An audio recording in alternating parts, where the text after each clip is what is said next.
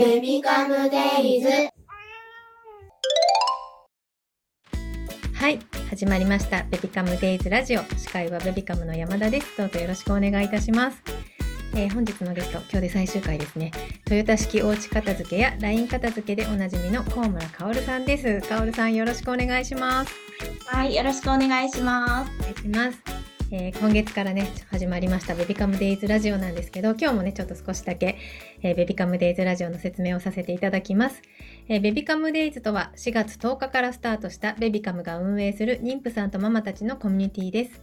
えー、具体的には月曜日から木曜日の12時開催の Zoom を使用したライブ番組と、えー、毎週金曜日の12時に更新されるこちらのラジオと、えー、毎日朝の10時から夜の10時まで開いているオープンチャットを通して初めての妊娠に戸惑っている妊婦さんや育児中のママの交流のためのコミュニティの場所になります、えー、そんなベビカムデイズからお届けするこちらのラジオ4月初回のゲストが高村薫さんということで、え前回と前々回と引き続き今日も来ていただいております。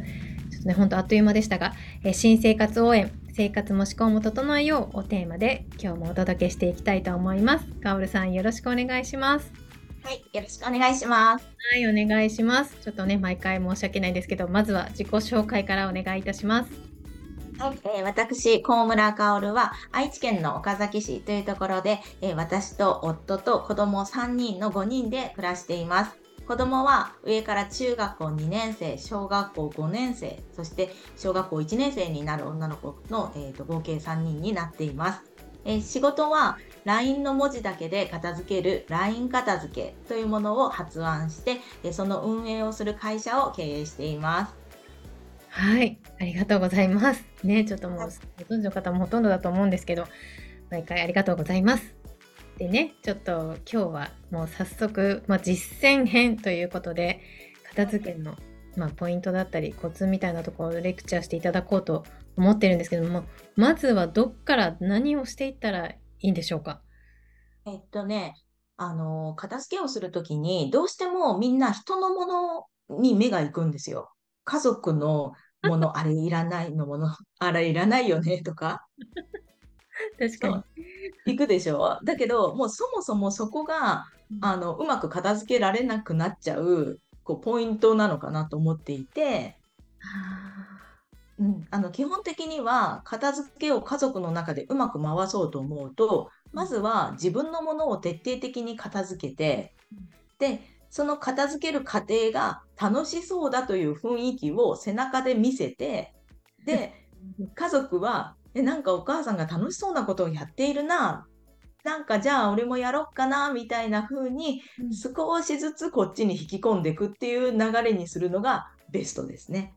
うーん。なるほどね。そうなんですよ。だから、えっ、ー、と、まあ、ウォーミングアップ、初級、中級、上級って分けて、ちょっと今日ポイントをお話ししようかなと思ってるんですけれども、まずは、ウォーミングアップは冷蔵庫を片付けるんだと思います。うん、冷蔵庫から。はい。冷蔵庫を片付ける一番のポイントは、うんと、その冷蔵庫を空っぽにする日を自分の中でルールとして決めることなんですね。そうあ最初に言い忘れたんですけどトヨタ式おうち片付けっていう手法を私が自分で作ったんですけど、うん、ポイントは数を決めることとあとは仕組みをルールを作ることなんですね。うんで、冷蔵庫の中で作るルールは何かっていうと、買い物に行く日を固定するってことです。あ、そうなんだ。やっぱり無駄遣いとかしちゃいますしね。いいらないもの買っちゃいますしね。そう。で、そこで決める数っていうのは、何食分を買うのかっていうイメージで思ってもらうと、だいたい残り1食になったら、買い物に行こう。それが毎週水曜日なら水曜日って言って行くってやっていけば、冷蔵庫の中が増えすぎたり減りすぎたりしないんですよ。なるほど。うん、っていうのがウォーミングアップです。うん。はい。で、それが終わったら初級に行こうと思います。はい。初級は、えっ、ー、と、玄関、うん、で、靴ね。靴を片付ける。その後、バッグを片付ける。うん、で、服。あの、ウェアね。服を片付ける。で、キッチン。で、ここまでが初級です。へえ、初級なんだ。洋服とかなんかですね。大変そうって思っちゃったけど。うんうん。そうなんですよ。で、ここがなぜ初級かっていうと、ここまではほとんどのあの女性が自分の判断で片付けられるからなんですね。ああ、そっかそっかそっか。確かに。そう。でね、あの、大変そうってさっきおっしゃったように、例えば服だったら5時間ぐらいかかると思いますよ。あ、そうですよね。キッチンも5時間ぐらいかかる。うんうんうんでも、ここでうんあの時間をかけてやるっていう背中を見せることが大事なので、ここがなんか逆に10分とかで片付いちゃったら、あの、あんまり意味がないかもしれない。あ、そっか、見せ 見せてる場合じゃなくなっちゃいますもんね。そうそう終わっちゃったじゃんってなるから、うんあのしっかりと時間をかけて、もの一個一個と向き合ってる、その様子を家族に背中で見せるっていうイメージで、とにかく楽しくね、片付けをやるんです。うん、うん、なるほどね。はい。っていうのを初級でやってもらって、そこから中級に行きます。はい。で、中級からは家族みんなが使う場所。ああ、リビングとか。そうそう、具体的にはそうですね、洗面所、うんうんうんあとリビング、で、あとなんだろう、和室とか、そういった部屋を片付けてもらうといいんじゃないかなと思います。うん。ん。みんなのものもありますね、そこには。そうですね。だから、ここで必要になってくるのは、家族との会話っていうのが必要になってくるんですよ。うん、確かに。うん、だから手を動かすのは私がやるんだけど、え、洗面所ってさ、なんか本当は置きたいものとかないとか、困ってることってあるとか、うんっていう声掛けをするんです。でもいいのいいの、私がやるからと。うん、でとにかく私は今楽しいんですっていう雰囲気を出すと、勝手に手伝ってくるから、えーすごい。大丈夫。うんうんそう。ここで手伝ってくるっていうのは、それまでの何十時間があるからですよ。初級で頑張ったからだ。うん、そう。そう、だから、その結果があっての中級があると思ってもらうとよくて、うんで、一番最後に上級を片付けるんですけど、上級が何かっていうと、えっ、と、えー書類、ああとは思い出、ーあー、捨てられないね。うん、ね。で、最後写真か。はいはいはいはいはいはい。うん、このあたりっていうのは、なんて言うんだろう、使ってる使ってないの話じゃないみたいなものもたくさん出てくるので、うんあの、判断基準がその人のによってだいぶ違うと思うんですよね。うん、確かに違いますね。で、すんごい悩んでも紙一枚とか、物が減ってかないから、そういうこうイライラというかストレスもやっぱどうしても出てくるので、このあたりは上級編ってことで、もう最後に片付いたリビングでゆったりと落ち着いて、心穏やかに、えーやるのがいいんじゃないかなと思いますね。なるほど。すごい勉強になる。そこ上級なんだ。なんかついついなんか書類とかからやろうかなってしちゃってた今まで。そうなんですよ。みんなね、どこ片付けたいですか？って言ったら書類って言うんですけど、うんうんあの、私、書類が散らかってて、それ以外がめっちゃ片付いてる家って見たことないですもん。確かに。あれね、それまでにやるべきことはまだあるはずで。そうですね。だいぶありますね。そううんああ、ちょっとみんな思います。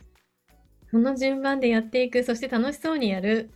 うん。大事なポイントですね。はい。あの、私の LINE 公式アカウントに登録いただくと、それらがポイントだとか、具体的に服は何着まで減らせばいいんだよっていうような数字の目安なんかも書いた無料の片付け手順書を皆さんにお渡ししているので、まあ、それを使って、とにかく自分で一回やってみる。で、楽しそうにできたらもうこっちのものなので、あとは自然と家族がついてくるから、そんな風にちょっと実験がてらやってみてもらえたら嬉しいなと思いますね。ぜひぜひ試していきたいなと思います。すごい勉強になりました。ありがとうございました。あはい、ありがとうございます。りがとうございます。はい、えー続いてはユーザーさんからのね、質問コーナーです。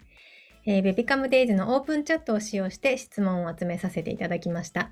えーいただいた質問はね、3回に分けてご紹介しております。そこで、えー本日の質問です。ちかこさんから、えー洋服がたくさんあり、捨てているのですが、あと一歩踏み出せず、捨てられないものが結構あります。えー、どこかデザインがいまいちだったり自分に似合ってないなと思っても足りなくなるかもと謎に不安になり手放しきれません、えー、できればクローゼットからはなくしたいのです。何かいい方法はないでしょうか？というご質問です。なるほど。えっと服が足りなくなるかもっていう不安があるんですよね、うんうん、いやわかるんですよねそれなんか今日着る服がないみたいなのもそれに似てる気がして、うん、うん、なんですけど、あの多分、そういう方は自分が今何着服持ってるか知らないと思うんですよ。おお。うん、そこ数えた方がいいですね。確かに。え、数えたことあります？太鼓さん。ないです。でも、やたらあります、数が。きっと。お持ちな印象もあります。いっぱいあると思います。あの服は目指せ100着ですよ。100着？うん。え、そんなに持ってていいの？なんか持ってるいやいやいや、そう思うでしょ？でもね、ワンシーズンで考えたら25なんですよ。ああ。あ、なるほど。でしょ？だからその25をどう捉えるかなんですけど、うん、私がいつも言ってるのはトップス7、ボトムス7で、これでもう14でしょ？本当だ。うん。で、えっと、あとは、まあ、ちょっと羽織とか、スポーツウェアとか、パジャマとか入れていくと、もう25なんですよ。あ、パジャマとかもそこに入っちゃうんですね。うん、入る入る。はあ。本当だ、あっという間ですね。そう。で、ほとんどの方が、ボトムスがすんごい少ないの。3着とかしかないのに、トップスだけめちゃくちゃ持ってるんです。ああ、確かに確かにそうかも。うんうん。そのあたりも、今自分が何を何着持ってるのかっていうのを一回ちょっと騙されたと思って数えてみてもらうと、あ足らないなんてことはありえないのかいや本当に足らないのか見えてくるんじゃないかなって思いますね。うん、はい、はい、ありがとうございます。すごい。ちかこさんも本当にまずは数えるところですね。うん、そうそこからかな。うん、きっとそうしたらいっぱい持ってるじゃんって思う風に、うん、いくんじゃないかなっていう気がします。うん、もうなんかね、この初回の、かおるさんの初回の回からね、数数えるっていうお話出てたんですけど、これ本当に実践していただきたいですね。わかりやすい。うん。ありがとうございます。ちょっと私も数えます。絶対それ以上持ってます。はい。パッと思い浮かんだだけでもいっぱいありました。ああね。はい。では、続いて、イリさんから。えっ、ー、とですね、引っ越しを機に、実家から母目線で使えそうな食器やぬいぐるみ、えー、娘が小学生になったら使えそうな本などを譲り受けることになってしまいました。えー、断捨離苦手なので買わないようにすることで何とかしたいのですが、いらないなら捨てると言われ、いらなくもないのでつい物が増えてしまっています。えー、金銭的には厳しいので必要になってから新しく揃える余裕もなく助かりもするのですがどう判断するのが良いか助言をいただきたいですということです。いやこれもなんかすごく気持ちはわかるなと思いますね聞いてて。わかるんだけど私は手放すかな。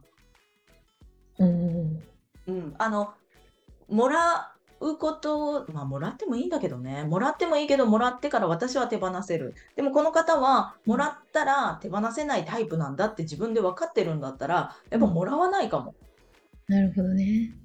うん、なんかね、こういう時の考え方として、確かに、えっと、もらうことで自分ちの金銭的な余裕がないから、いつか使えるかもしれないじゃんって思うんですよ。確かに。うんうん。うん、思うんだけれども、同時に自分の家の大切な土地代をそのものに払ってるっていうふうにも取れるので。ああ、土地代を払ってる。なるほど。うん、だから、物が家に入ってくるってことは、それだけ居住空間が狭くなっちゃって、その狭い空間はなんでなんだって思った時に、いつか使うかもしれないもののために場所を譲ってるからなんだっていうわけなので、うんうんうんうん、本当ですね。そんなことを使うかどうかわからないもののために時間をさ時間でもの、ん？その場所を割いてやる、って思った時に、一回今もらってなくてもやっていけるわけなんだから、うん、なんかじゃあもう見ないからそちらで勝手に判断してって言った方が気分的にもすっきりするんじゃないかなと思いますね。うんなるほどね。うん、中身見ちゃうと、え、もしかしたらあれ使うかもとか、後から、ああ、あれもらっとけばよかったなんていう後悔がなんとなく出てくるかもしれないので、私だったら見ないと思います。すごい、見ないんだ。うんうんうんうん。見ない。なるほどね。でもそっか、そのぐらいなんかスパッとしてる方がいいかもしれないですね。このこと関わりきっちゃいますもんね、気持ちが。そうですね。はい。そんな風にして、本当に今自分に必要なもの、自分が使いたいものは自分のお家の中にあるってやると、うん、なんだろう、自分の家にあるものが全部好きなものになってくるので、その方がよっぽど心地いい暮らしができるんじゃないかなって思います。確かに確かに、本当ですね。あありがとうございます。なんかね、かおるさんの話聞いてると、なんか全部腑に落ちる。うん。ありがとうございます。イリさんね、ぜひちょっとそんな考え方を取り入れていただきたいなと思います。はい。で、ちょっとね、先ほど、あの、話にも出たんですけど、LINE の、えっ、ー、と、かおるさんの LINE のお話が出ました。えっ、ー、とですね、LINE の検索窓で、えー、ミニマライフって検索すると、かおるさんの公式の LINE 出てくると思いますので、こちらからね、お友達登録していただきたいと思います。はい。というわけで、4月に入ってからのベビカムデイズラジオ、えー、初回のゲストが高村薫さんでした。えー、薫さんいかがでしたか？ちょっと3回、まあ、あっという間に終わってしまったんですけど。なんか、やるごとにだんだんと慣れてきて、これなんか結構癖になるっていうか楽しいですね。やった、よかった。じゃあまたぜひまた、はい、またぜひ読んでください。ありがとうございます。ね、もっと本当に聞きたい話がたくさんたくさんあるので、ぜひぜひまたご出演いただきたいなと思っております。私もすごく勉強になったし楽しかったです。本当にありがとうございました。ありがとうございます。はい。では、えー、忙しい毎日に心地よい刺激と発見を、えー、来週も12時からみんなでつながりたいと思います。ベビカムデイズラジオでした。ありがとうございました。